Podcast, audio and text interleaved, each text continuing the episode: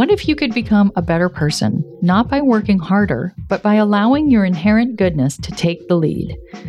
And not because you're a bad person, but because there's something inside you that's ready for more. How to be a better person gives you one tiny step a day you can take to be the person you want to be. My mission? To help you keep growing. Hey, and welcome to How to Be a Better Person. I am Kate Hanley, your host and the author of the book How to Be a Better Person, which has 401 ways to make a difference in yourself and the world.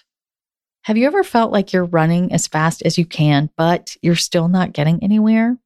That's how a listener named Nicole was feeling. She wrote in with a question, and here's what she said at the end of every day, I feel like even though I was busy all day, I didn't do anything that's getting me any closer to my goals. After going to meetings, running errands, making dinner, walking the dog, answering emails, I'm wiped out, but I don't feel like I really have any progress to show for my efforts. Sometimes I find myself wondering, how do I stop spinning my wheels? Such a good question, Nicole. I think we can all relate. I mean, there's a reason the movie Groundhog Day where Bill Murray lives the same day over and over and over again, and nothing he tries makes it stop, is still popular even though it came out in 1993. It's because we all have moments of feeling like life is just a whole lot of same shit, different day. I included this listener question from Nicole during a week of episodes on simplifying your life because simplifying is really the answer here. But first, before I dive into that, I just want you, Nicole, and anyone else who feels like they're spinning their wheels to remember that meeting your obligations but looking for something more is actually a pretty good place to be in. Could be a lot worse. So, your first step is really to be thankful for the things you enjoy a roof over your head, the ability to pay your bills, a dog to love you, food to cook. Also, Feeling not that great about how things are going and maybe even about yourself can actually be a great motivator. It's sad but true that a lot of time we won't actually try to make a change unless we really feel like our backs are up against the wall. So there's a quote from Swami Kripalu. He is a yogi, the Kripalu Institute in the Berkshires of Massachusetts, a lovely retreat center.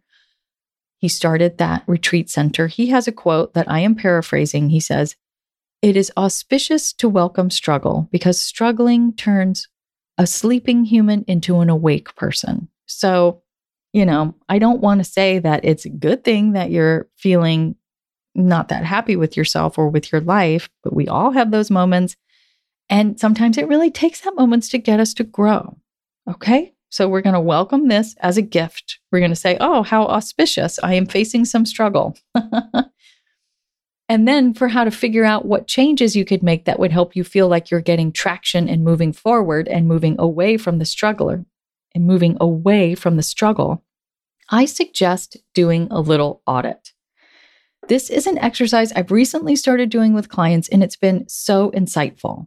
It's a great way to give yourself a little objectivity on what's currently going on with you and spotting some easy changes you could make to both reduce the number of things that are dragging you down and lean into the things that are giving you energy.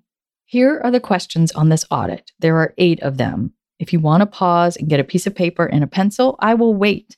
I'll also include them in the episode notes that appear right in your podcast app, so you can look at them there later. Here we go. Question number one is What am I enjoying the most right now? Question number two is What am I enjoying the least? Question three is what feels really gratifying right now? And question four is what feels like a waste of energy? Question five when I think about my life over the next year or so, what excites me?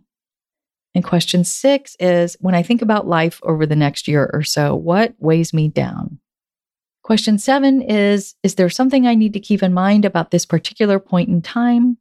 And the last question, question eight, is Is there something that would really help at this particular point in time? I'll give you some ways to think about these questions and how to interpret your answers right after this break. Welcome back. Okay, let's talk about these questions. I think asking yourself what I'm enjoying is pretty self explanatory. What feels fun? What lights you up? What refills your metaphorical cup? The question about what feels gratifying to you is different than enjoy. Enjoy is having fun. Feeling gratified is more about feeling fulfilled and like you're on the right track and like you're making progress.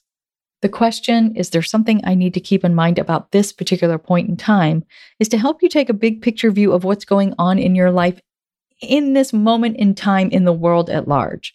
We tend to not see the bigger themes that are affecting us globally, whether that's something like a recession or the pandemic or even something more specific to our lives, like the fact that we're recovering from an illness, or we just started a new business or job, or our kids are in a new developmental phase that has shifted things. And the final question is there something that would really help at this particular point in time? Is to get at the fact that a lot of times we know what we need. We just don't ask ourselves the question. So that knowledge just sits there beneath the level of our awareness. So ask yourself is there something that would help you feel like your wheels are connecting with the ground and you are moving forward?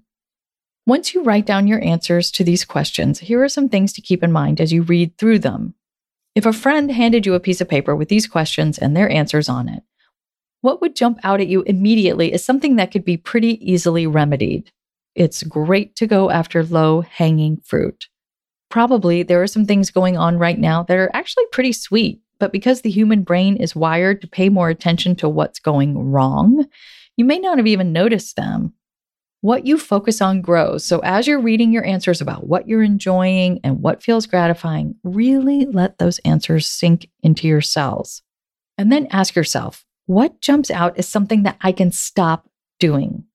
Of course, you're going to want to look for this, the answer to this question on the things that you don't enjoy or that feel like you're sucking your energy? Is there something that you can just be like, eh, not doing that anymore? And is there something simple you could do to address what's weighing you down? Something else to keep in mind, Nicole, and anyone who's felt like they've been spinning their wheels, is that we can't always be making progress. Sometimes we need to tread water or just float or climb up on top of a piece of driftwood and just hold on for dear life or maybe sometimes hitch a ride in an inner tube and have a little fun. When you give yourself 20 or 30 minutes to do this little audit, you gather a ton of information and probably you'll get a list of ideas of what to do next. Or go back and listen to this past Monday's episode about changing one thing at a time. You want to not just make things better for yourself, you also want to learn what helps you so that next time you're feeling like you're spinning your wheels, you have an informed idea of what to do because you'll remember you'll be able to look back at this time and remember what worked for you. So, those eight questions, and remember, I put them in the episode notes that are right there in your podcast app. You can look at them there. I'm telling you, this audit always brings me back to like, oh, yeah, I know what's going on. I know what to do more of. I know what to do less of. I'm reminding myself what to be thankful for. It's like a self coaching session. So I hope that you will find it helpful and that it will help you simplify your life. Take care and have a great weekend. How to Be a Better Person's theme song, Left for Deadish, is by Junior85. The episodes are mixed by Sound Advice Strategies. If you liked what you heard in this episode, share it with someone you think would like it too. Your voice matters. Also, How to Be a Better Person has an official newsletter that sends the past five episodes and a well chosen meme to your inbox every weekend. Sign up at beabetterpersonpodcast.com and click on Get Podcast News. I also love to hear from listeners. I mean, I love it. Send me an email by clicking on the Contact Kate button at beabetterpersonpodcast.com or you can tweet me at Kate W. Hanley, don't forget the W, or find me on Instagram at Kate Hanley Author. I look forward to connecting with you.